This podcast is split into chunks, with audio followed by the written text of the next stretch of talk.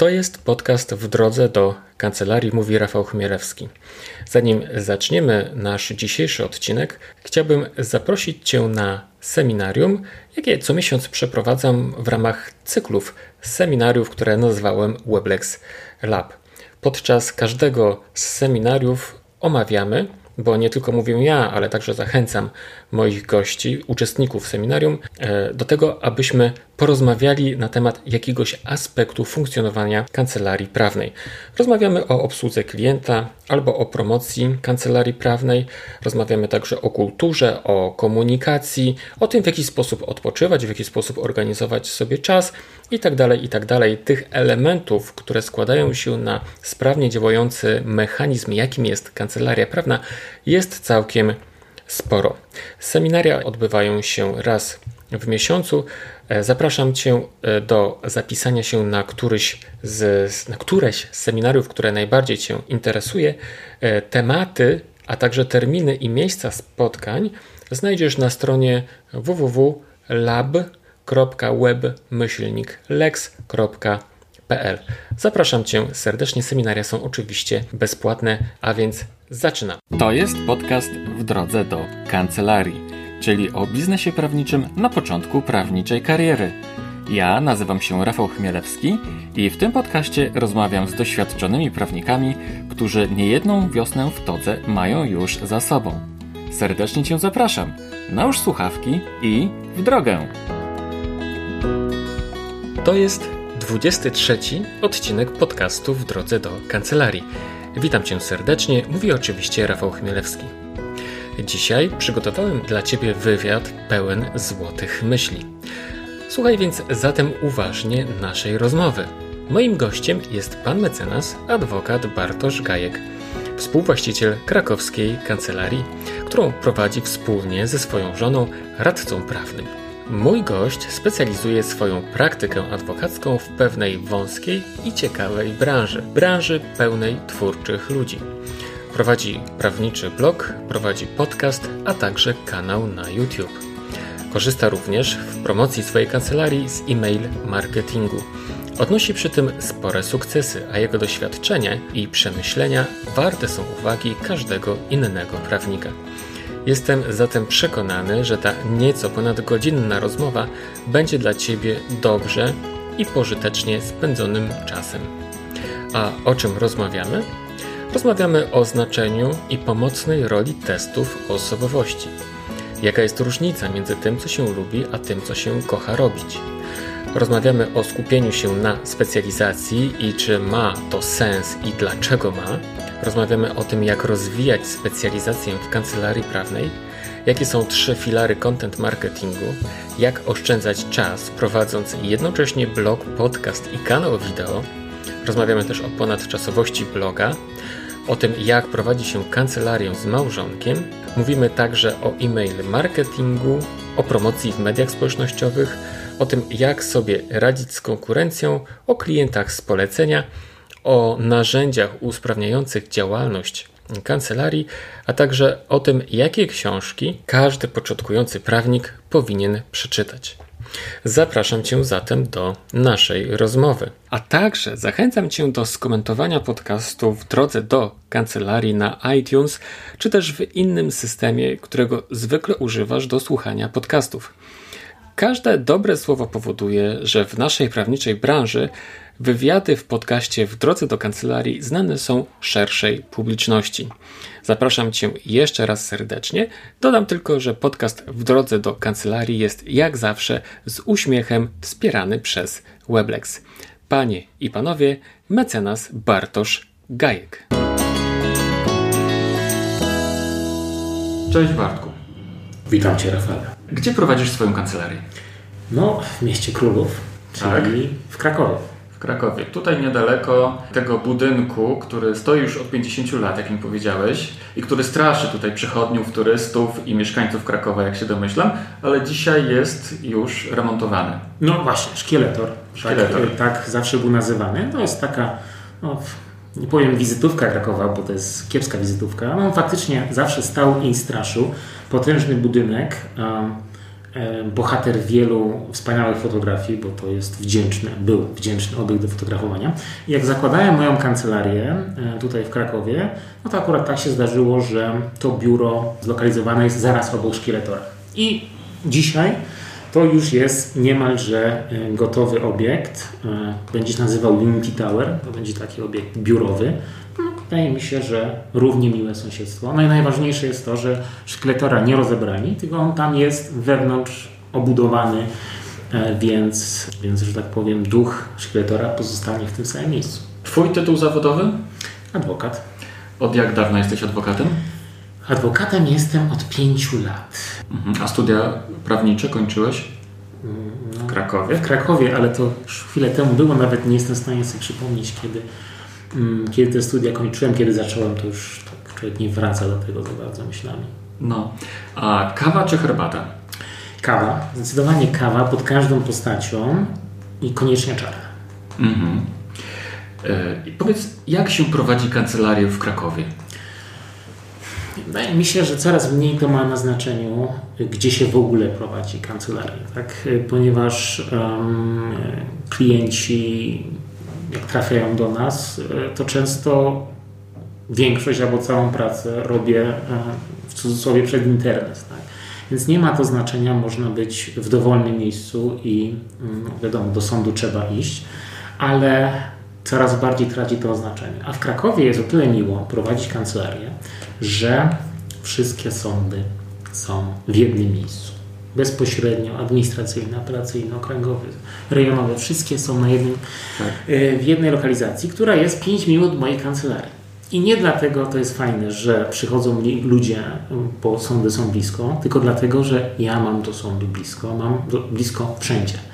Każdego dnia. Dzisiaj byłem w sądzie akurat i nie, nie jestem w stanie przejść tego, tej odległości, żeby nie pomyśleć, ale mam blisko. Aha.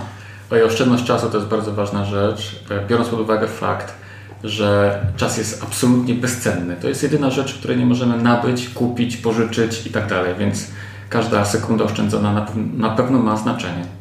Yy, tak, nie zgodzę się tylko z jednym, że nie można czasu kupić. Czas można kupić w ten sposób, że ktoś za nas coś zrobi tak. i w ten sposób ten czas sobie kupujemy.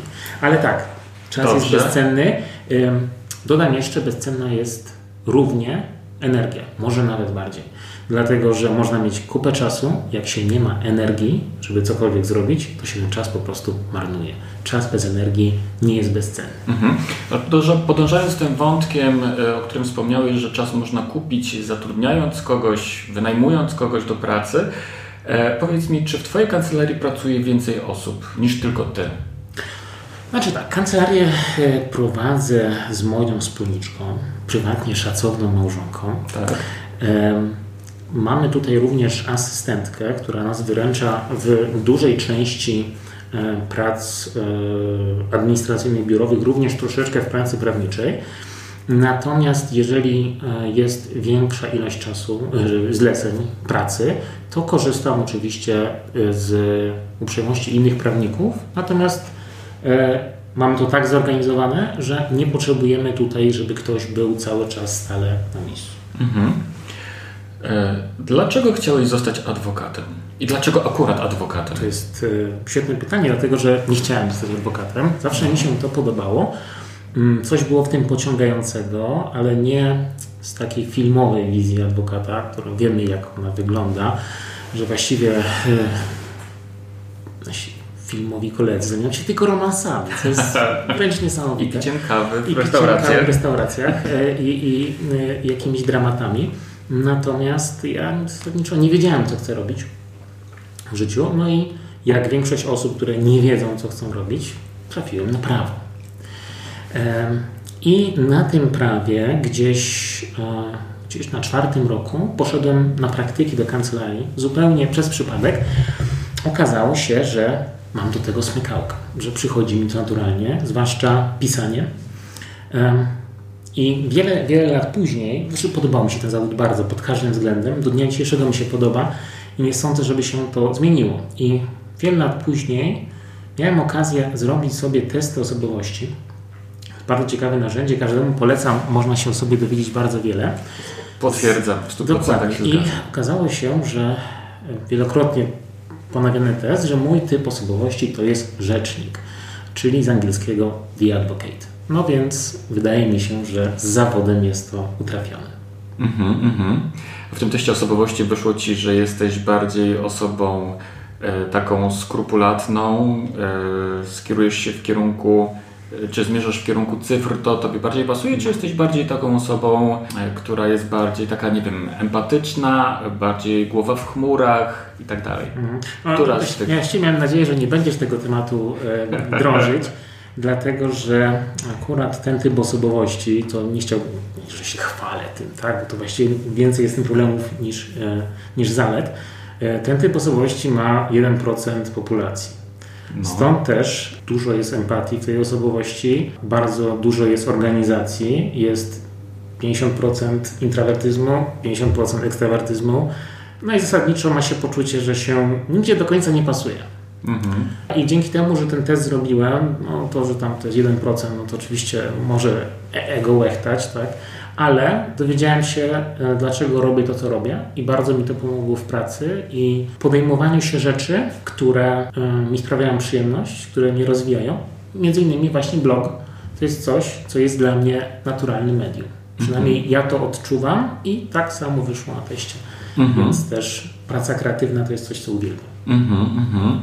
E, też miałem dwukrotnie robiony taki test osobowości i absolutnie się zgadzam z tym, że to jest coś takiego, co pomaga siebie samego zrozumieć i też pomaga w pewnym sensie podejmować decyzje. To jest bardzo ciekawy wątek, ale zostawmy go może na to boku. Pochwal się w takim razie, jaki ci wyszedł tym, jak powiedziałem. Aha, wiesz co, e, ja mam typ osobowości taki, który można streścić w jednym krótkim zdaniu. Powinienem mieć kogoś, kto trzyma rękę na pulsie obok mnie. Ja jestem kimś takim, kto właśnie trzyma głowę w chmurach. Często mam dużo różnych pomysłów, jestem empatyczny, natomiast te pomysły swoje potrafię wdrażać w życie, nie patrząc na to, jakich środków potrzebuję i czego realizacja danego pomysłu wymaga. Wizjoner. Innymi słowy mówiąc, nie wiem, czy to jest wizjoner, trudno powiedzieć. Mhm. Innymi słowy mówiąc, potrzebuję kogoś takiego, kto powie: Rafał, stój, zatrzymaj się, bo do tego potrzeba tego, tego i tego.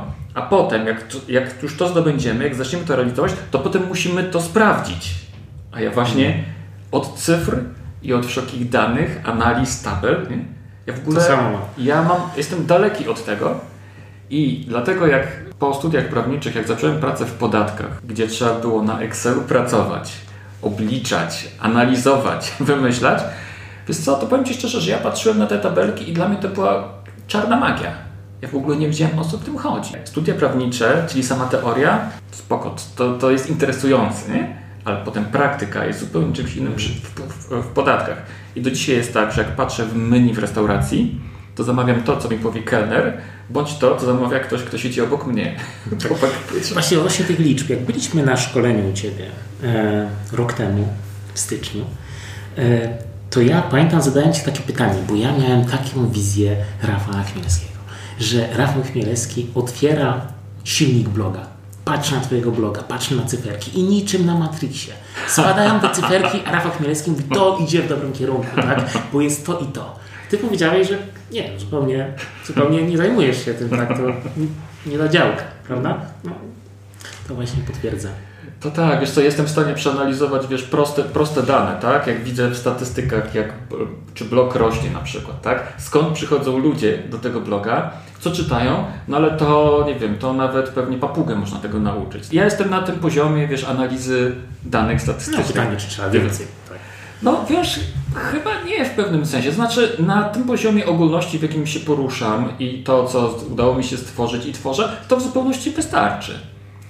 Natomiast gdyby ktoś chciał się zagłębić w to, myślę, że tutaj można by było znacznie więcej wyczytać i przeanalizować. Dobra, ale zostawmy ten temat. Eee, niezwykle ciekawy zresztą, może uda mi się kogoś kiedyś zaprosić do podcastu, z kim mógłbym w ogóle o osobowości porozmawiać. Wracając do branży kreatywnej. Dlaczego branża kreatywna? Dlaczego branża kreatywna? Uwielbiam tworzyć. I gdybym nie był tym prawnikiem, to bym w tej branży pracował. I teraz pytanie jest, to czemu Bartku nie pracujesz? Tak? No. Skoro tak to uwielbiam. Właśnie. Wszyscy mówią, rób to, co kochasz. Tak? I ja tam na blogu moim podałem taki przykład Michaela Jordana. Michael Jordan każdy, kto to usłyszy, to jest ten gość od koszykówki. Tak? Michael Jordan od koszykówki tylko to robi.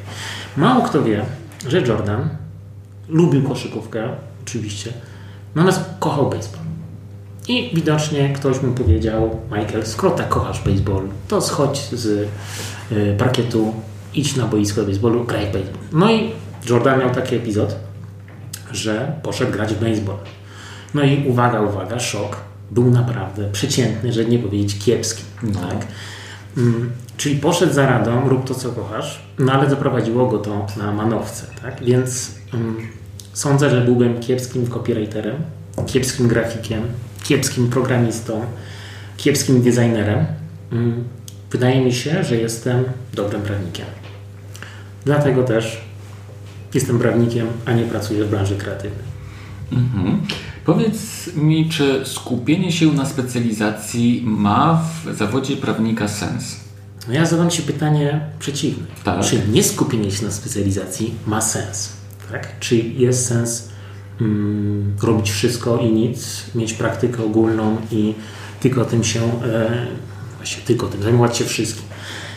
E, uważam, że specjalizacja jest konieczna z bardzo wielu powodów. Mm, po pierwsze, y, dlatego, że dla higieny psychicznej powinniśmy się mieć możliwość zajmować czymś, co sprawia nam przyjemność, radość. Y, a po drugie, jeżeli jesteśmy na rynku, chociaż ja nie myślę kategoriami konkurencji, natomiast jeżeli jesteśmy na rynku i nic nas nie wyróżnia, to jesteśmy prawnikiem numer 358, prawda? Na ileś tam tysięcy i nic z tego nie wynika. Natomiast uważam też, że ludzie źle patrzą na specjalizację. Że specjalizacja to jest tak, że wbijamy zęby w ścianę i od dzisiaj zajmuję się tylko prawem autorskim. Niczym więcej, tak? Jak nikt nie przyjdzie, trudno, ja się specjalizuję. No, no to oczywiście tak nie działa. Mhm. ludzie uwielbiają popadać we wszystkim e, w skrajności. Więc albo specjalizacja, albo po prostu biorę wszystko, od każdego każdą sprawę. To również nie jest ten, ten kierunek. Ja uważam, że specjalizacja to jest coś, co, do czego powinniśmy dojrzeć, a po drugie, specjalizacja to jest coś, co powinno się w sposób organiczny rozwinąć. To znaczy, zaczynam ukierunkowywać się na ten typ spraw, zaczynam ich przybywać i być może za 5 lat obudzę się w takiej rzeczywistości, gdzie praktycznie zajmuję się tylko tym. Mhm. Czyli takie, e, preferujesz takie stopniowe przechodzenie? Tak, zdecydowanie. Mhm. Poza tym e, uważam, że prawnicy na początku kariery powinni być eklektykami. Im więcej zgłębimy różnych dziedzin prawa, tym lepiej pomożemy klientowi. Mało która sprawa jest jednowymiarowa, tak? Jakiś wątek karny się pojawi, jakiś wątek gospodarczy. E, jeżeli będziemy znać różne procedury, e, różne problemy, różne modele ich rozwiązywania, to na sam koniec potrafimy sklecić z tego jakieś rozwiązanie, które być może nie przyszłoby do głowy komuś, kto zajmował się całe życie jedną działką i tylko to zna i umie. Mhm. Więc um, czas, jaki ktoś poświęcił, to nie jest tak, że nie specjalizuję się już na pierwszym roku studiów, więc straciłem 10 lat życia tak, zawodowego. Mhm. Nie, zupełnie. Oczywiście fajnie jest już na pierwszym roku mieć już jakąś chociaż wizję. Mhm. Chociaż ciężko mi sobie wyobrazić takiego, taką wybitną postać, która już by tak to skrystalizowała. Natomiast nigdy nie jest za późno, żeby zacząć specjalizację mhm. i wiedza, którą się nabyło, prowadząc inne sprawy, zawsze się przyda w tej specjalizacji. Mhm. To zawsze będzie wartością dodaną, jeżeli potrafimy myśleć w sposób taki syntetyczny, mm, czerpać z różnych źródeł, łączyć to i zaproponować klientowi lepsze rozwiązanie, bardziej kompleksowe. Mhm. Powiedz Bartku, skąd się wziął pomysł na prowadzenie prawniczego bloga? No, dzisiaj będę dużo mówił o pamiętniku adwokata. Mam nadzieję, że to nie będzie brzmiało jak reklama tej książki. Natomiast zawsze zakładam, że cokolwiek bym nie chciał zrobić, ktoś to przede mną zrobił, mm, wie jak to zrobić i jeżeli cokolwiek chcę zbudować, to powinienem to zrobić na tych solidnych fundamentach, które ktoś już zrobił. Prawda? Więc zobaczyłem, że faktycznie te blogi prawnicze się pojawiają. Ludzie je piszą, widzę, że ludzie komentują, coś z tego mm, musi wynikać. Zacząłem interesować się tematem, robić tak zwany research. Byłem dosyć sceptycznie nastawiony. Tak? E, zwłaszcza patrzyłem na blogi e, nie weblexowe, tylko te, które ktoś oczywiście w pocie czoła y, i to mam szacunek do pracy, natomiast wyniki są takie, że ktoś pisze y, wpis na blogu, a tam uchwała Sądu Najwyższego, orzeczenie takie i tak bym czytał komentarz do prawa cywilnego, to oczywiście czasami jak się szuka jakiegoś rozwiązania w internecie, to jest fajne trafić na takiego bloga, bo się ma gotowca, tak? Można już zobaczyć, to ktoś opracował i skorzystać. Natomiast no, nie jest to przystępna treść dla, dla mhm. czytelnika. Właściwie to jest niezjadliwe. Ja sam jak to czytałem, to szybko gdzie jest odpowiedź, tak, patrzę, skanuję ten tekst, żeby już zniknąć z tej strony. Tak? Jak mówię, mam szacunek do pracy, ale no niekoniecznie do efektów, więc wiedziałem, że tak tego nie chcę zrobić. Więc jak mam to zrobić? No patrzę, pamiętnik adwokata Rafał Chmielski. E, sympatyczny gość, e, tytuł dosyć, e, dosyć e, nietypowy, tak, ale mnie to nie zraziło. Myślałem sobie, okej, okay, dobra, patrzymy. No i przeczytałem się sobie, kurczę, to jest to. Tak? Ten gość wie, co robi, więc zrobię to, co ten facet napisał i na pewno wyjdzie. Tak? No i na początku mm, e, właśnie nie wiedziałem dokładnie, co chcę robić. Więc powstał mój samodzielny blog o sporach spółkowych, o sporach między wspólnikami, bo akurat miałem mm, dosyć spore, wieloletnie doświadczenie w tym temacie, ale to mnie naprawdę nie porywało. Powstał też blog o prawie rodzinnym, z tym prawo rodzinne jakoś jeżeli chodzi o polecenia, to prawo rodzinne, no, bardzo dużo do mnie rzeczy y, trafia i, i przez pomyślałem sobie, dobra, no, lubię pomagać, tak, więc może prawo rodzinne, nie, właśnie nie tak. No i potem, jak wiesz, skontaktowaliśmy się i postanowiłem, że jeżeli mam się to zabrać, to zrobię to the Weblex way. Tak? Mm -hmm, I, I, wtedy powstał blog na ratunek kreatywny. Wtedy powstał blog na ratunek kreatywny. Czyli y, y, wcześniej prowadziłeś dwa blogi. Prowadziłem dwa blogi, które prowadziłem w sposób opisany w pamiętniku adwokata. Aha. Natomiast nie miałem nigdy do nich przekonania. Aha. To okay. było walenie głową w ścianę. Oczywiście efekty były też mizerne, bo ten blog nie miał żadnego ruchu. No, potem też nie wiedziałem, co robię do końca. Brakowało mi takiej osoby jak ty, Rafale, która po prostu pokaże drogę. Mhm, mhm. Oprócz tego bloga na ratunek kreatywnym prowadzisz także podcast i nagrywasz filmy na YouTube'a. Masz kanał na YouTubie. Mam kanał na YouTubie, tak. E, powiedz Bartku, jak znajdujesz czas na, na te trzy takie znaczy, uważam, że troszkę wprowadzasz w błąd tutaj no, słuchaczy, tak. ponieważ tak. to nie jest tak, że mam e, e, podcast i kanał na YouTubie i jeszcze bloga. No. E, ja na to patrzę troszeczkę inaczej. Mamy obecnie e, taką dobę internetu, gdzie nazwijmy to treść czy content jest konsumowana na trzy sposoby. Trzy filary, trzy filary e, content marketingu to jest właśnie mm, blog, to jest YouTube i to jest podcast. Natomiast nie oznacza to, że treści na tych trzech mediach muszą być zupełnie osobne. Ja najpierw piszę artykuł, na jego podstawie nagrywam film na YouTube'a i z tego filmu na YouTube'a wyciągam dźwięk, troszeczkę go tam modyfikuję i z tego robię podcast. Czyli jednym słowem proponuję czytelnikowi, że może tą samą treść skonsumować na trzy sposoby. Tak? -hmm, Jeżeli ktoś -hmm. chce tylko czytać, to wiadomo blog. Jeżeli ktoś na przykład chce posłuchać podcastu, może to zrobić. I jeżeli w ten sposób się podchodzi do treści, to ona nie zajmuje dużo czasu, dlatego że napiszę wpis na bloga, z tego w ciągu kilkunastu minut mam film, a z tego mam od razu podcast. Mhm. Więc nakład czasu i pracy jest stosunkowo niewielki do tego, jak bardzo zwiększa to atrakcyjność treści, zasięg e, i jak bardzo wpływa to na mm, pozycjonowanie się bloga jak popularność. Tak? Aha, czyli nie tworzysz trzech odrębnych treści, to jest po prostu jedna treść w pewnym sensie? Znaczy, jeśli to jest chodzi... dosłownie jedna treść. To nie jest w pewnym sensie, dosłownie jedna treść. Tak? Jeżeli nagrywam e, film, to po prostu patrzę, co napisałem na blogu Aha. E, i e, to jest intencjonalne. Tak? Ja nie chcę, żeby treść była inna, dlatego że to jest ten sam content, który tak. można skonsumować tylko w inny sposób. Gdyby na przykład mój czytelnik miał przeczytać bloga i z tego ma dowiedzieć się 50% treści, potem oglądać mnie na YouTubie i z tego dostanie 20, a potem jeszcze podcast, gdzie jest 30% treści, to on musiałby tę samą treść konsumować wiele dłużej, a przecież nie taka jest intencja. Aha, aha. Okej. Okay.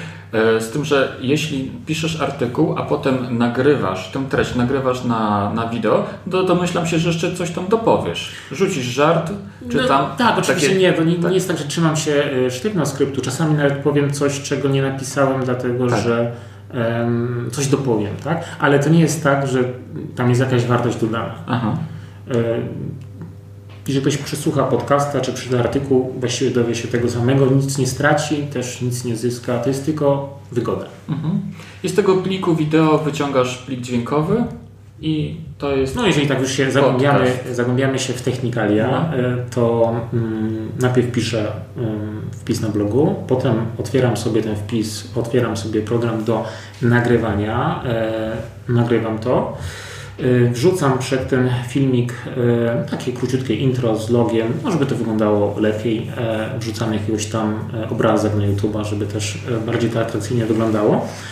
Następnie eksportuję z tego dźwięk i mm, znowu wsadzam intro z lektorem, wsadzam outro z lektorem i wtedy eksportuję to drobną edycję robię e, jeszcze e, tego pliku dźwiękowego, ale mm, to są proste czynności. To nie jest tak, że coś jest specjalnie pod konkretny odcinek. Nie edytuję, staram się po prostu wszystko za jednym ujęciem. Jeżeli przekręcę słowo, zatnę się, trudno. Leci tak jak jest. Mhm. Za kilka dni blog będzie obchodził swoją rocznicę. Jest w nim 107 artykułów. 107 artykułów. Wychodzi na to, że średnio co 3 dni, trochę może czasami co 4 wyrzucasz kolejny tekst. Jest... Jak no to znajdujesz czas? Bo wielu prawników mówi, że nie mają czasu na to, żeby znoszę tej wymówki. To jest... prowadzić bloga, czy żeby w ogóle promować swoją kancelarię. Wolą czasami często zapłacić, na przykład nawet jeśli to jest znacznie droższe, ale wolą zapłacić i się w ogóle tego nie dotykać. Rafale, odnosząc się do tego, co napisałeś w pamiętniku adwokata. Najważniejsza jest relacja.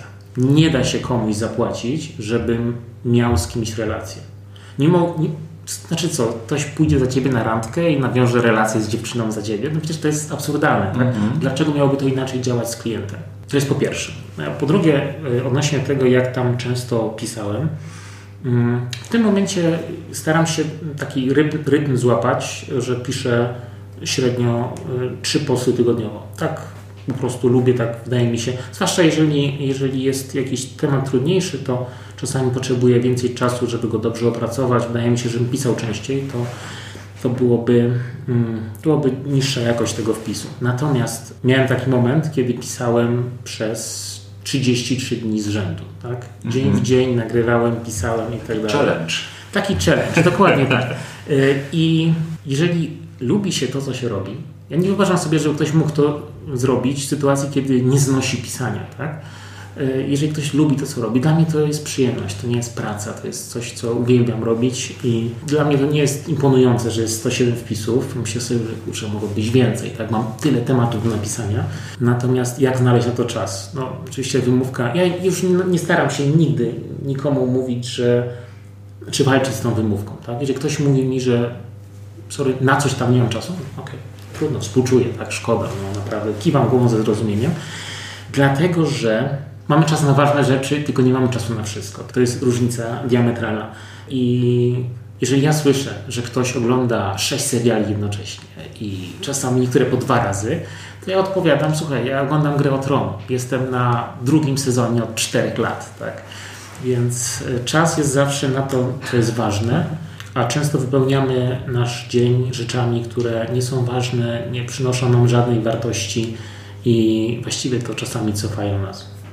Tak. Najpopularniejszy post w twoim, w twoim blogu, teraz tak jak patrzę na statystyki, to jest post o tytule Co to jest umowa NDA i czy może być zabezpieczona karą umowną? E, kiedy ten post był napisany? Nie mam pojęcia, szczerze mówiąc. Czasami potrzebuję podlinkować jakiś mój artykuł i, no i cofam się tam, szukam. Y, patrzę, bo mam takie zestawienie na blogu, co już napisałem i szukam w tym zestawieniu. Czasami patrzę, a mówię, ja to napisałem? Kiedy? No, I pamiętam, żebym to pisał, tak? A przecież to było kilka miesięcy temu, więc nie mam pojęcia. Widocznie miałem taki pomysł, napisałem to.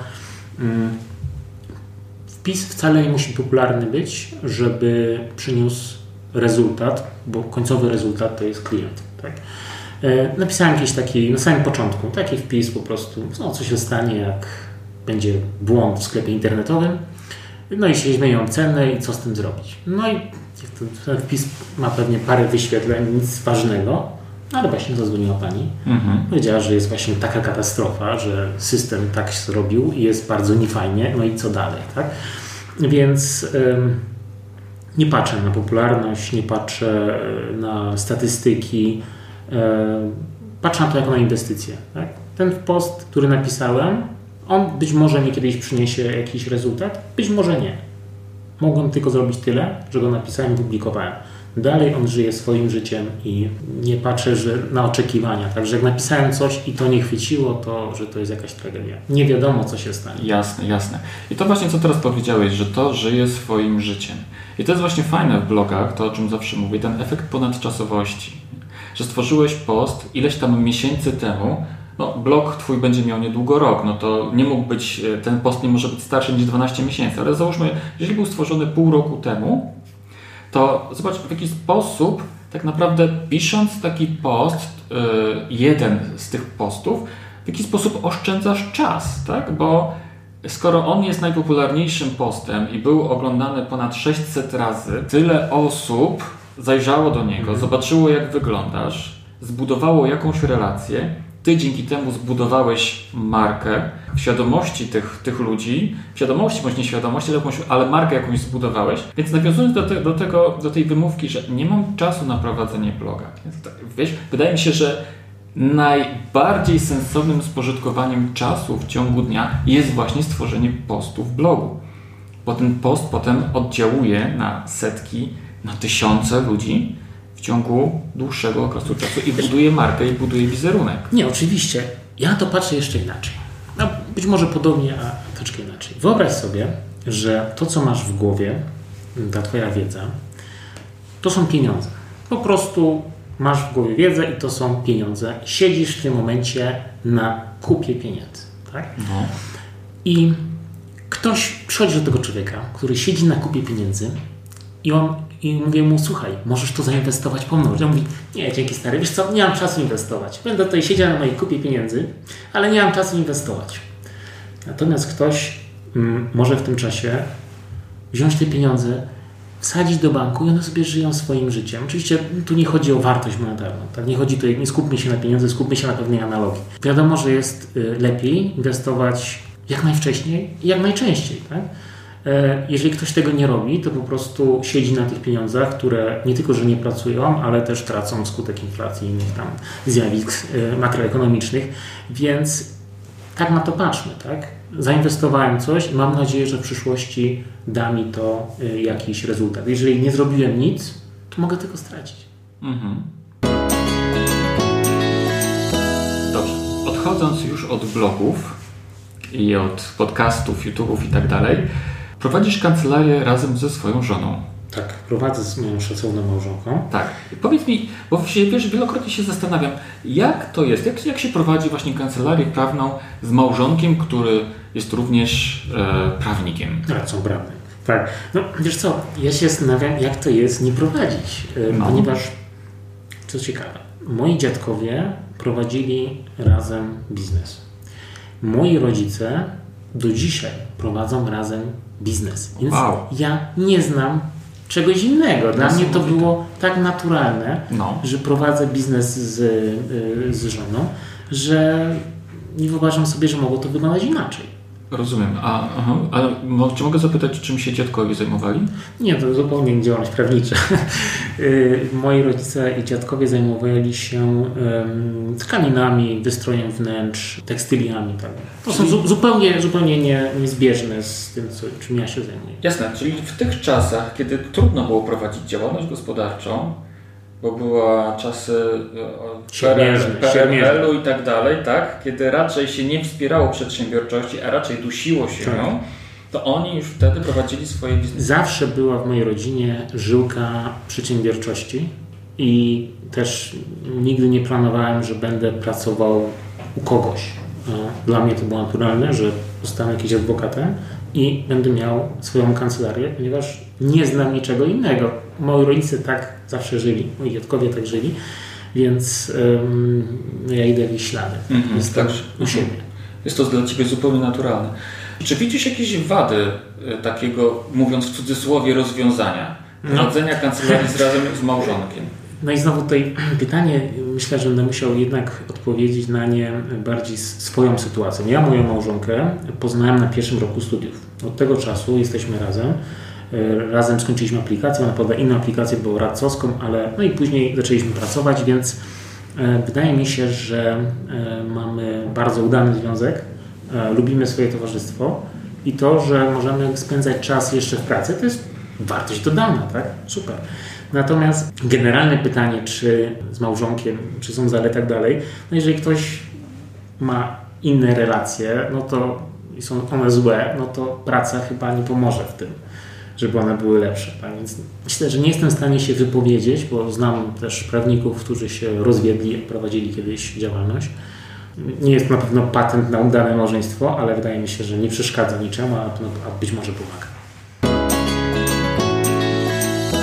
Czy masz jakąś radę dla początkujących prawników? Wydaje mi się, że tak. Gdybym miał samemu sobie powiedzieć coś z perspektywy czasu, teraz gdybym spotkał swoją młodszą wersję, czy spotkałbym kogokolwiek innego, to powiedziałbym, słuchaj, wybierz sobie coś, co lubisz, co cię pociąga i próbuj sobie coś na boku budować. Ja nie mówię, żebyś skoczył po prostu teraz w przepaść z napisem nieuczciwa konkurencja i zajmował się tylko tym, to co wcześniej mówiłem, ale znajdź sobie coś i po prostu buduj na boku y, wiedzę, umiejętności z tym związane. Czy to będzie blog, czy to będzie podcast. Dziel się tą wiedzą, rozwijaj się w tym, a perspektywie czasu pewnie spotka Cię coś dobrego.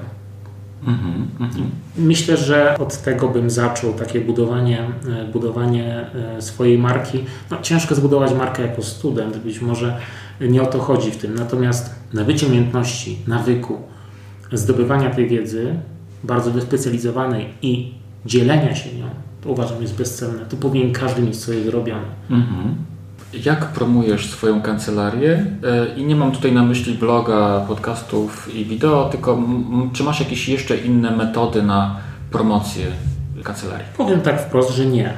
To znaczy, absolutnie w perspektywie czasu chciałbym robić więcej, być może y, gdzieś występować, coś jeszcze napisać. Oprócz tych narzędzi podstawowych korzystam jeszcze z newslettera, korzystam jeszcze z, tworzę e-booki. Natomiast jakieś tam plany w przyszłości, y, w przyszłości mam. Natomiast bardzo głęboko wierzę w zasadę Pareta która mówi o tym e, rozkładzie często przyczyn czy skutków 80 do 20. Wierzę, że to, co robię w tym momencie, e, to jest to 80%, na których trzeba się skupić, rozwijać i pracować na tym. Natomiast nie warto gonić te 20%, które być może dadzą świetne rezultaty, być może nie. W sytuacji, kiedy mamy te 80% tego bloga, ten content, który będzie zawsze działał, zawsze procentował. Uważam, że lepiej się na tym skupić i to budować, a gdzieś tam w perspektywie czasu rozważyć inne możliwości, ale nie pozwolić, żeby one odwiodły Cię od tego, co, co daje rezultaty, co jest ważne i co działa. Mhm.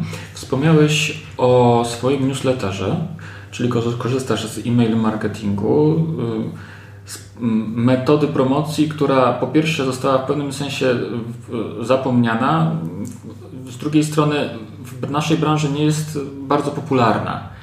E, Dlaczego wykorzystujesz listę mailingową do promocji? No, co prawda nie piszę na tym mailingu tak często, jakbym sobie życzył, e, dlatego że nie chcę traktować e, tego mailingu jak takiego RSS feeda, tak? czyli nie będę spamował moich czytelników tym, co mają już na blogu. Tak? Nie napiszę, słuchajcie, napisałem post, więc szybko klikajcie i wchodźcie na niego. Jak ktoś jest moim czytelnikiem, to sobie go zobaczy. Jeżeli czasami mam coś do przekazania takiego, mm, co na przykład nie nadaje się na post, jakąś krótką e, informację, czy czasami chcę coś napisać więcej, to wtedy piszę i wtedy wysyłam. Mm, Natomiast tą listę faktycznie buduję i buduję ją w ten sposób, że żeby pobrać mojego e-booka, to trzeba zapisać na listę mailingową i w ten sposób te osoby, mm, te osoby trafiają na tą listę. Tutaj ciekawostka, bo Wydaje no. mi się, że prawnicy mają taką straszliwą obawę przekazywania tej wiedzy za darmo. W ogóle słowo za darmo mnie strasznie mnie irytuje. W ogóle przekazywanie wiedzy. Tak? Że tak. jeżeli ja komuś przekażę wiedzę, to on na pewno ode mnie nie kupi. I postanowiłem to przetestować. Więc stworzyłem sobie e-booka, który nazywa się Wzór umowy agencji reklamowej. Napisałem wzór umowy, który naprawdę się przyłożyłem, siedziałem nad tym parę dni, jest uważam wymuskany. Do tego jest jeszcze mnóstwo opisów, co poszczególne e, postanowienia znaczą. I pomyślałem sobie, co ja mogę jeszcze dać komuś, żeby, żeby było, mm, żeby miał tą umowę, tak?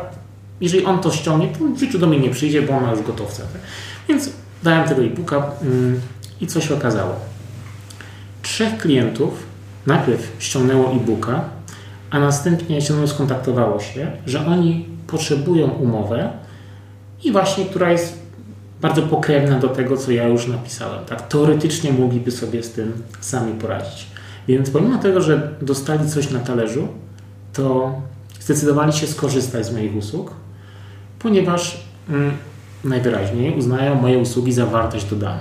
To, że dostali coś nieodpłatnie, nie oznacza, że oni nie skorzystają. Właściwie to oznacza dokładnie przeciwnie, bo gdyby nie dostali tego e-booka, pewnie by się nigdy nie skontaktowali, dlatego że prawników, który sobie na stronie pisze umowy, no to jest oczywiście od groma, tak? więc nic by mnie nie wyróżniało spośród tych prawników, gdybym nie pokazał, że potrafię to zrobić, potrafię to zrobić tak, żeby mm, było to atrakcyjne, przystępne i mm, fachowe. Jeżeli ktoś to ściągnie i tylko i wyłącznie przeczyta y, i skorzysta, super. Taka była moja intencja od samego początku. A jeżeli ktoś się jeszcze ze mną skontaktuje, to już w ogóle rewelacja.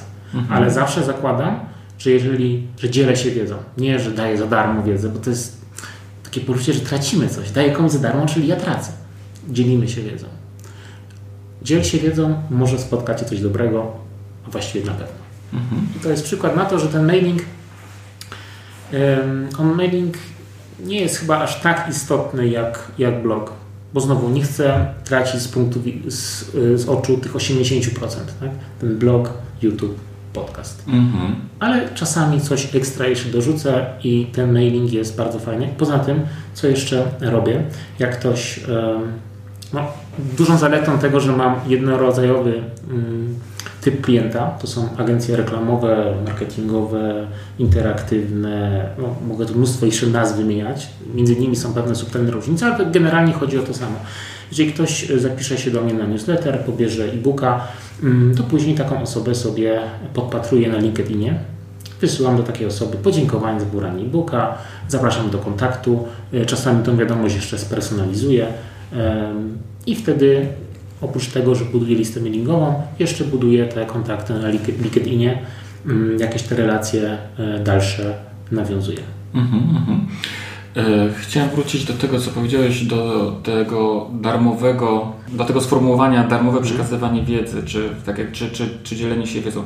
Wiesz co, w moim przekonaniu to jest tak, że e, znaczy, ja absolutnie podzielam ten twój, twój pogląd, tak? bo w moim przekonaniu są ludzie, którzy po prostu poszukują kancelarii prawnej, którzy nie chcą wcale niczego za darmo. Oni chcą po prostu przyjść i zlecić usługę. Nie? To tak, tak jak się idzie do lekarza że y, idę do lekarza po to, żeby mnie wyleczył, a nie idę po to, żeby się dowiedzieć i, się leczyć samemu. Nie? Mhm. Tylko tyle, że y, o ile z lekarzy korzystamy na bieżąco i to zupełnie normalne, o tyle jako społeczeństwo nie korzystamy tak z y, usług kancelarii prawnych. Ale właśnie te nasze blogi i to wszystko, co robimy, właśnie prowadzimy, czy robimy dla tych ludzi, którzy wiedzą o tym, że jak boli życie, że tak się wyrażę, to się idzie po prostu do kancelarii prawnej. Z tego punktu widzenia w moim przekonaniu, jeżeli dam e, cokolwiek, jeżeli dam mało, czy dużo, czy, czy wszystko, czy, czy nie, to to jest tylko kwestia dotarcia do odpowiedniej osoby, że ta osoba i tak, i tak się skontaktuje. Absolutnie zgadzam bo, się. Po prostu tego potrzebuje. Tak, a, no, a ci ludzie, których określałeś w książce mianem piratów, czyli tacy, którzy poszukują tych treści, będą temat drążyć, aż sami to rozwiążą, oni i tak nie zostaną e, naszymi klientami. Właśnie dlatego poszukują tych treści w internecie próbują samodzielnie rozwiązać ten problem. I ja patrzę na to w ten sposób, że jeżeli pokażę komuś tą wiedzę, to po pierwsze czasami uświadomię mu, że w ogóle ma problem, bo on może jeszcze tego problemu nie mieć, ale za chwilę go może mieć, bo czegoś nie zrobił, bo coś nie zadbał. mm, pokazuje, że ja e, mam tą wiedzę, że jestem w stanie mu pomóc. Jeżeli ktoś przyjdzie i skorzysta z tego, z tej mojej wiedzy i nie zleci sprawy, ja na tym absolutnie nic nie tracę, dlatego że on być może nigdy nie, nie planował zostać moim klientem. Mhm. I, jeżeli on tym klientem zostanie, no to wszyscy na tym wygrywają. Mhm. Bartku, korzystasz z mediów społecznościowych? Mam na myśli, nie wiem, Instagram, Facebook, jakieś inne? Tak, zaraz zrobimy sobie fotkę na Instagrama. Yy, tak, korzystam. Yy, to też nie od niedawna, natomiast nie uważam tego. To jest bardziej dla mnie kanał dystrybucji. Yy, jestem przekonany, że można byłoby z tych narzędzi korzystać dużo lepiej i skuteczniej. Natomiast po pierwsze, nie mam wiedzy, a po drugie, znowu wracamy do tego 80%. Blog, podcast, YouTube, media społecznościowe. Być może można je wykorzystywać w taki sposób, że będą z tego jakieś rezultaty w postaci klientów, ale wydaje mi się, że szansa na to jest dużo, dużo mniejsza.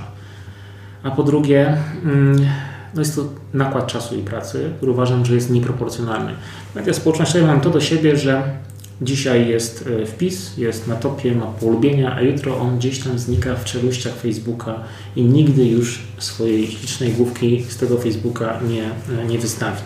Natomiast e, wpis na blogu żyje przez czasu, jak długo blog żyje i dlatego właśnie patrzę na to jak, jak na inwestycje, natomiast media społecznościowe dla mnie inwestycją nie są. Uważam, że mogą relację jakąś podtrzymywać, ułatwiają kontakt być może, ale wtedy jak już ta, ta nić jest zawiązana przez ten wpis, ktoś już o mnie wie, Zdarza mi się na przykład, patrzę czasami, znaczy czasami, no mówię bez bicia, uwielbiam patrzeć na bloga od silnika, patrzeć kto wchodzi, skąd wchodzi i tak dalej, to mnie fascynuje i widzę często taką zależność.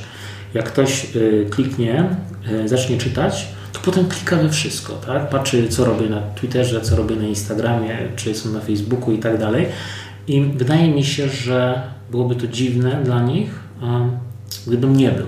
Tak?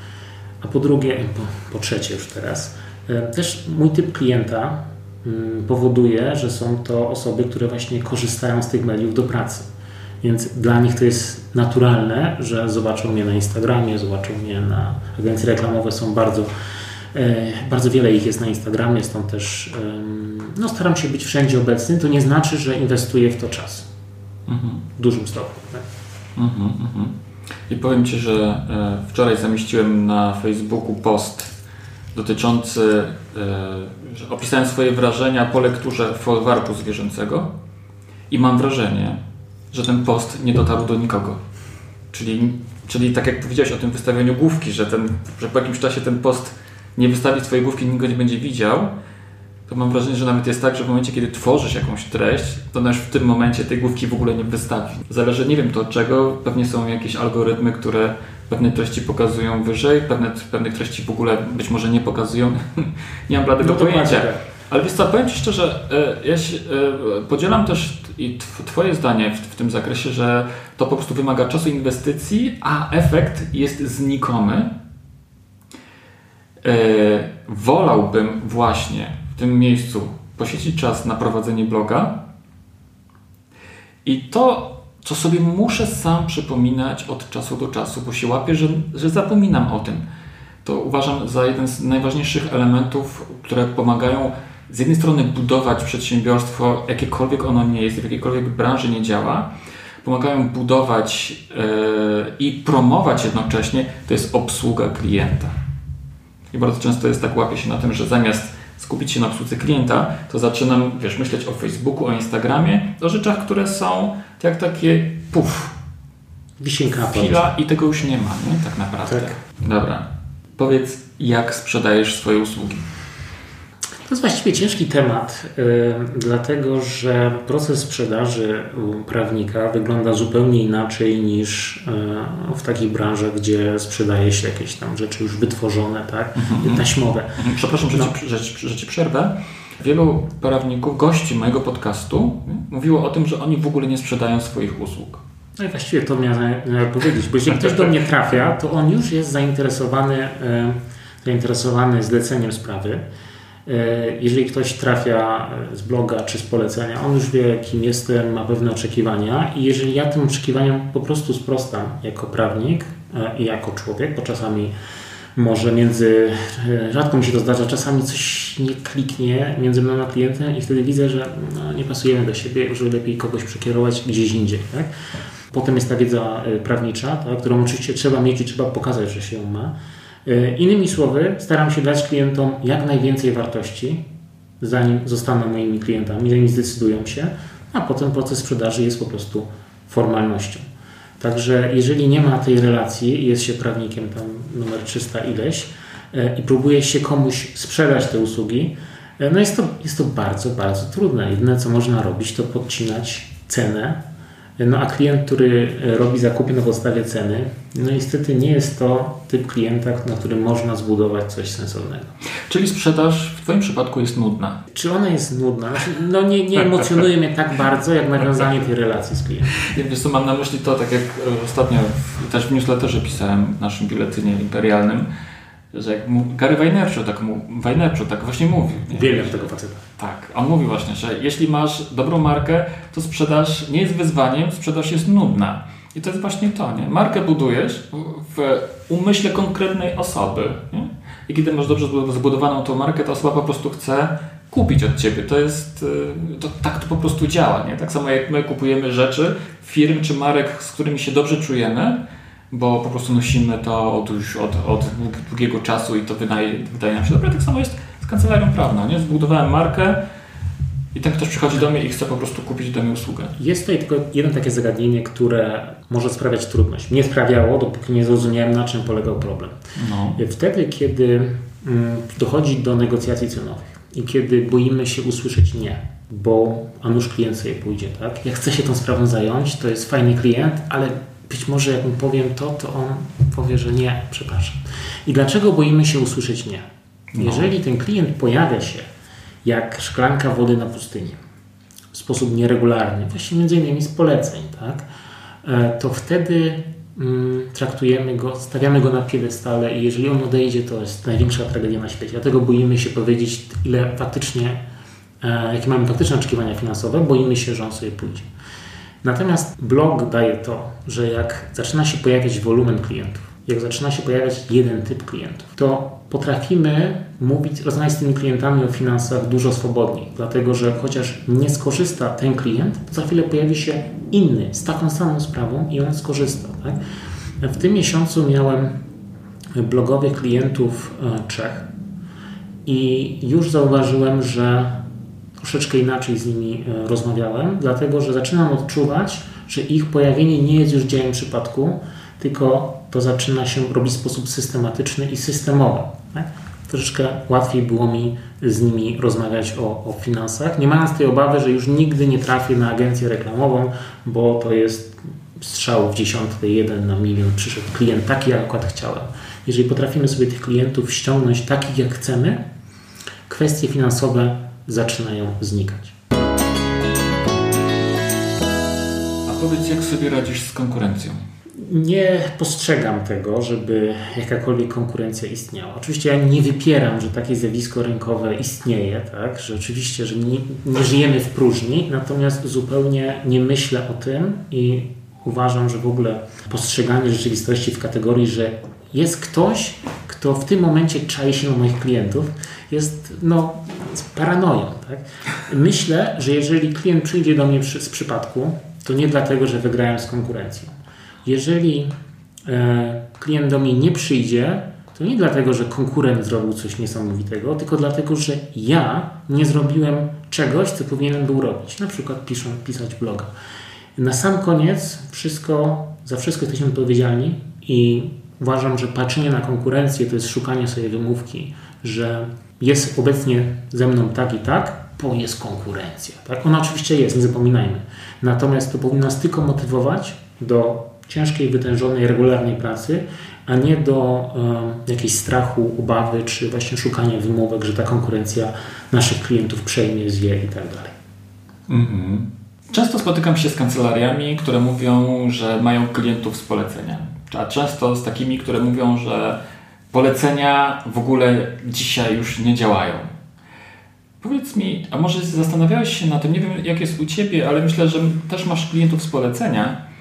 E, e, no albo może się mylę, nie wiem. I przede wszystkim. Okej. Okay. To powiedz mi, skąd może brać się ta różnica według Ciebie, że Inne kancelarie mają klientów z polecenia, a inne właśnie nie mają. To myślę, że to wynika znowu z takiej naszej tendencji do popadania w skrajność. Tak? Ktoś ma klientów z polecenia, to w takim razie tylko polecenia, tylko na to liczę. Tak? Ktoś nie ma klientów z polecenia, a zatem polecenia nie działają, w ogóle nie ma co się na tym skupiać, trzeba szukać czegoś innego rozwiązań. Uważam, że mm, dobrze jest, jeżeli ma się takich kilka strumieniów tych klientów i o każdy ten strumień trzeba, y, trzeba dbać. No oczywiście są te nasze zasady korporacyjne, których uważam trzeba gorliwie przestrzegać e, i no, pewnych rzeczy, mm, które być może byłyby skuteczne, po prostu robić, robić nie możemy. E, aczkolwiek no, rynek amerykański pokazuje, że nawet jeżeli jest zupełna wolna amerykanka e, w tym marketingu, to ci prawnicy nawet nie wiedzą, jak z tego korzystać. Więc nie robią nic więcej niż to, co naszym, naszym rodzimym rynku jest rzekomo e, zabronione, czy, czy nie można. To nie jest tak, jakby dzisiaj Rada Adwokacka stwierdziła, że tego zapisu nie ma i róbcie co chcecie, to wcale nie jest tak, że wszyscy by nagle rzucili się w wir marketingu i klienci po prostu by gnęli jak ćmy do, do ognia.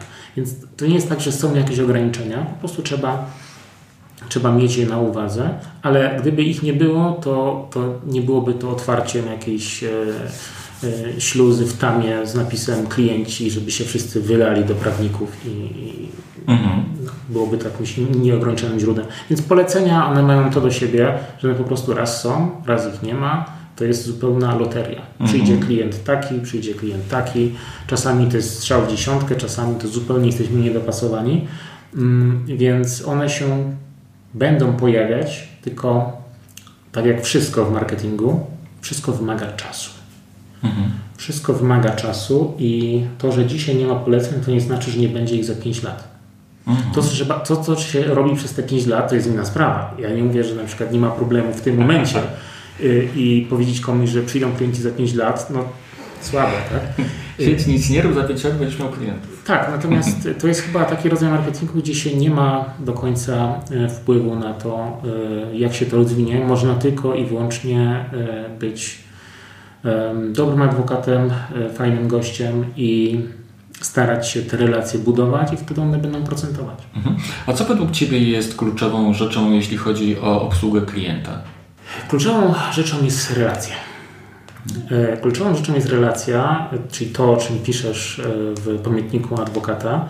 Ja do dzisiaj mam kontakt z klientami, którzy byli u mnie wiele lat temu. Czasami zadzwonię myślę, żeby tą relację podtrzymać, ale nie w sposób sztuczny. Po prostu faktycznie jestem ciekaw, co tam u nich, jak coś się rozwinęło, jak to wygląda. Bez tej relacji to jesteśmy, jesteśmy taką korporacją prawniczą, jak to oczywiście korporacje z najwyższej półki. Mogłoby się wydawać, że no, na pewno tam część klientów jest taki, że to jest marka prawnicza y, solidna, międzynarodowa, więc ktoś tam przychodzi. Ale miałem udział w takiej transakcji niedawno i nawet tam, na najwyższej półce, gdzie obsługiwał nas y, szef szefów, nawet tam wyszło przy stole, że strona przeciwna miała po prostu relację z tym szefem szefów. Oni nie przyszli tam, bo pan był w kancelarii XY, mhm. tylko dlatego, że to był ten facet. Mhm. A przy okazji to była gigantyczna firma prawnicza.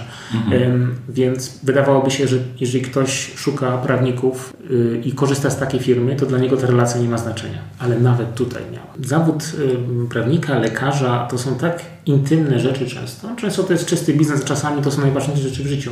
To są tak intymne rzeczy, że chcemy się nimi dzielić tylko i wyłącznie z tymi ludźmi, którzy w naszej ocenie to zasługują, albo że chcemy z nimi się dzielić tą informacją, y, tymi emocjami. Tak? Mm, jeżeli ktoś e, e, przychodzi e, i wybiera Ciebie właśnie, to właśnie dlatego, że na Ciebie padł ten zaszczyt, że ten człowiek chce się z Tobą tym podzielić. A nie dlatego, że jesteś świetnie ubrany na 50 piętrze i masz za sobą tabliczkę z napisem jakaś korporacja prawnicza międzynarodowa. Mm-hmm, mm-hmm. Bartku, powiedz, czy korzystasz z jakichś narzędzi, które pomagają Ci prowadzić kancelarię? Tak, mam zupełnego fioła na punkcie wszelkich aplikacji, narzędzi, uwielbiam to, uwielbiam być zorganizowany, całe swoje e, życie zawodowe, prywatne organizuję pieczołowicie. To jest element mojej Okej. osobowości. Okej. E, Więc tych narzędzi jest całkiem sporo, natomiast powiem Ci tylko o tym, co jest najważniejsze. No. E, Jeżeli chodzi o w ogóle obsługę kancelarii, korzystamy z takiego programu Sprawy 24. Mhm. E, To jest program do, do obsługi spraw, fakturowania i tak dalej. Nie ma tam nic niezwykłego, jest bardzo fajny, bo jest w chmurze, więc nie trzeba instalować. Nasza pani asystentka pieczołowicie wszystko skanuje, później trafia to do poszczególnych folderów, spraw, wszystko jest dostępne zawsze, kalendarze się synchronizują, cuda bianki. Tak? Mhm. Y, No i to oczywiście każdy może sobie kupić i to od razu rejestruje konto i działa wszystko od ręki, jest bardzo fajnie. I zresztą bardzo serdecznie pozdrawiam tutaj cały zespół Sprawy 24. Ym, Bardzo, bardzo mili, profesjonalni ludzie y, i uważam, że bardzo fajny produkt y, tworzą i życzę im jak najlepiej. Natomiast y, takim produktem flagowym, który uwielbiam i całe moje życie tam się znajduje, to jest Evernote. Aha. I e, Evernote jest takim programem do, do tworzenia notatek, do zapisywania treści, katalogowania ich, tagowania.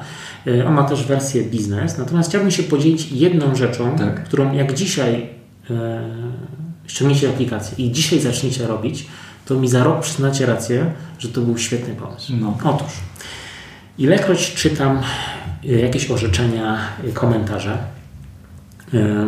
szukam jakiejś informacji, najczęściej nie znajduję tego, co potrzebuję, ponieważ komentarz e, kończy się tam, gdzie zaczyna się pytanie. Natomiast w tych poszukiwaniach zawsze trafię na jakieś orzeczenie, jakąś złotą myśl, którą, kurczę, to kiedyś mi się przyda. To jest y, tak świetny cel na judykat, że on po prostu na pewno to wykorzystam. Ciach, wycinam do Evernote'a, przypisuję tag i zapominam o tym.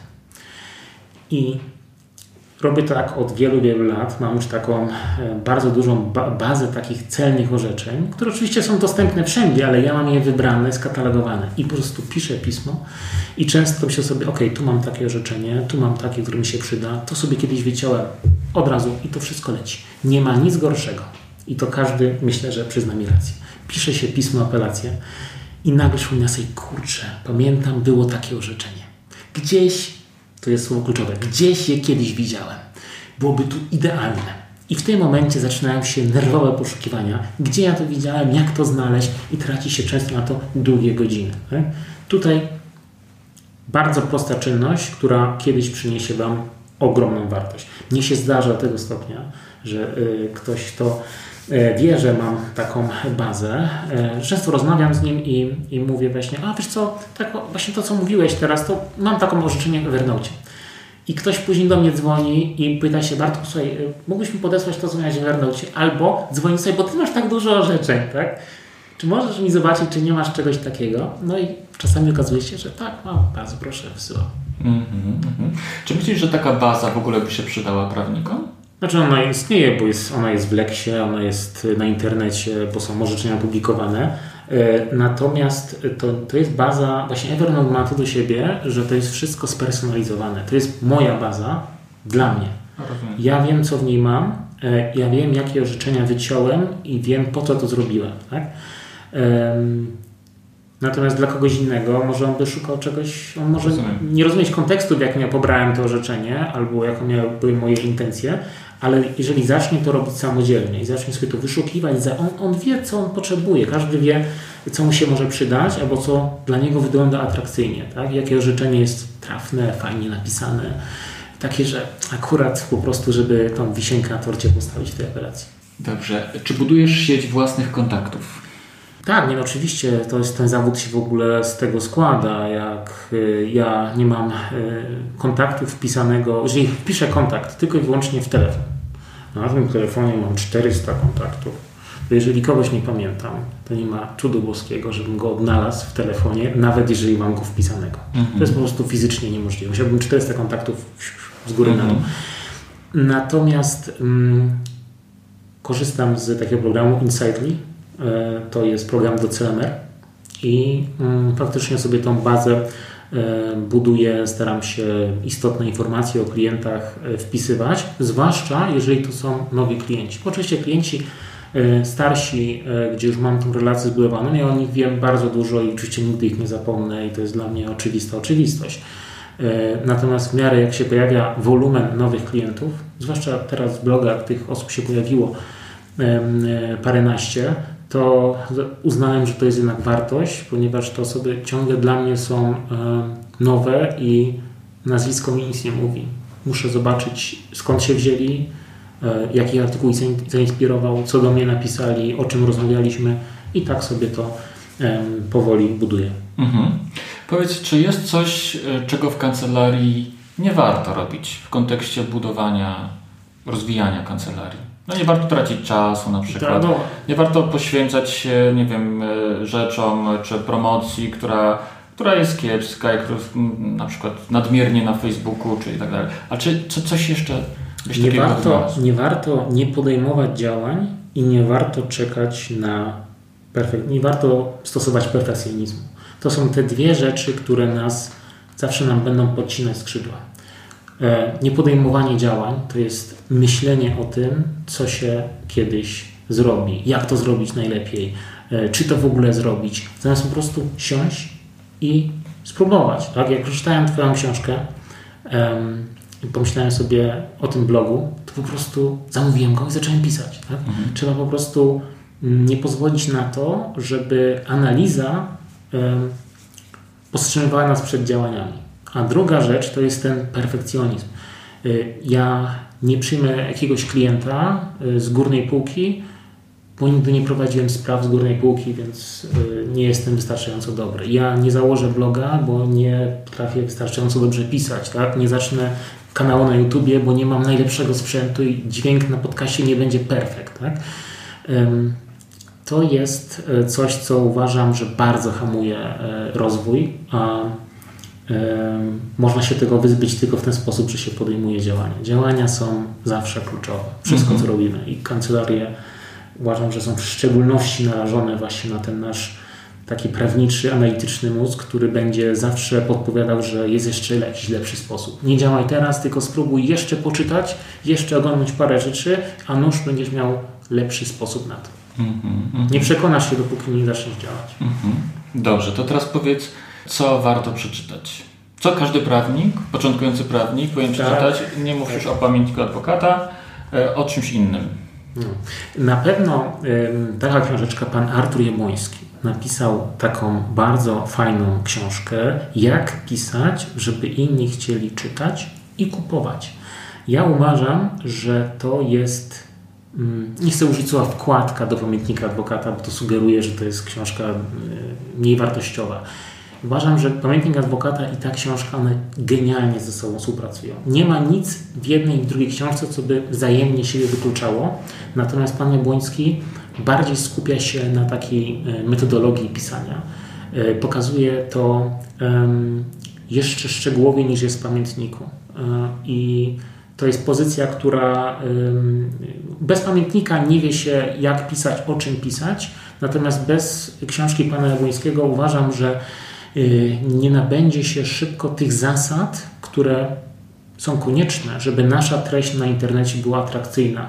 On pokazuje, jak ten post należy rozplanować, jaki nagłówek, jak znaczniki, odstępy, y, sposób pisania treści, przedstawiania treści.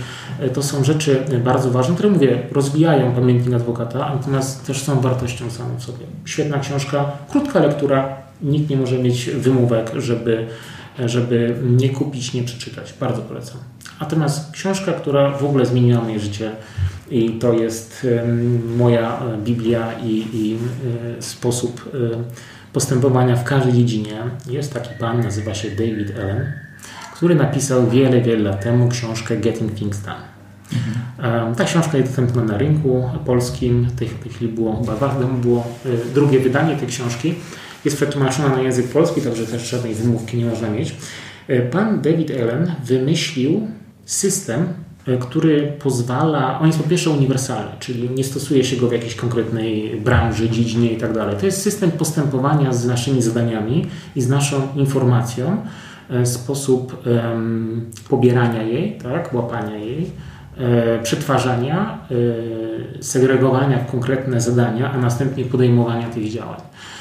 I żeby pokazać, jak, jak, jak jest to ważne, kiedy ten wolumen informacji jest bardzo duży, kiedy każdy z nas ma sytuację, kiedy myśli o pięciu klientach, dziesięciu sprawach i o tym, że trzeba kupić mleko wieczorem, i to wszystko w naszej głowie siedzi i powoduje stres, nieefektywność, powoduje, że nasza uwaga ciągle jest e, rozproszona. On nie rozróżnia, tak? Kupno mleka jest tak samo ważne jak kupno całej firmy.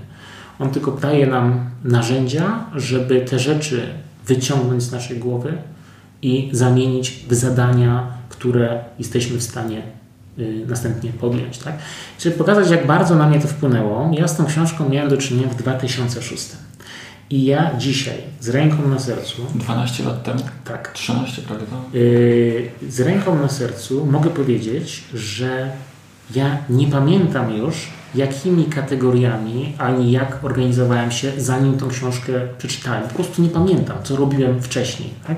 Dlatego dzisiaj, jak myślę tylko tymi kategoriami, no może to brzmi trochę enigmatycznie, ale jak ktoś przeczyta książkę, to zrozumie, że że ten system jest naprawdę e, bardzo szczelny i nie ma tam jakiejś dziury, która powoduje, że a co mam z tym zrobić, tak? Wszystko jest tam opisane.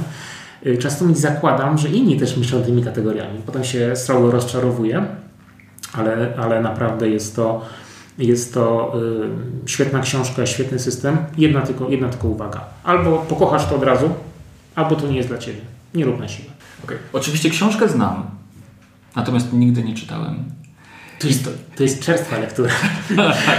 Bardzo trudna lektura. Wiesz co, ale tyle osób mówi o tej książce, wyraża się w sposób pozytywny, że bez wątpienia muszę chyba w końcu ją kupić i przeczytać.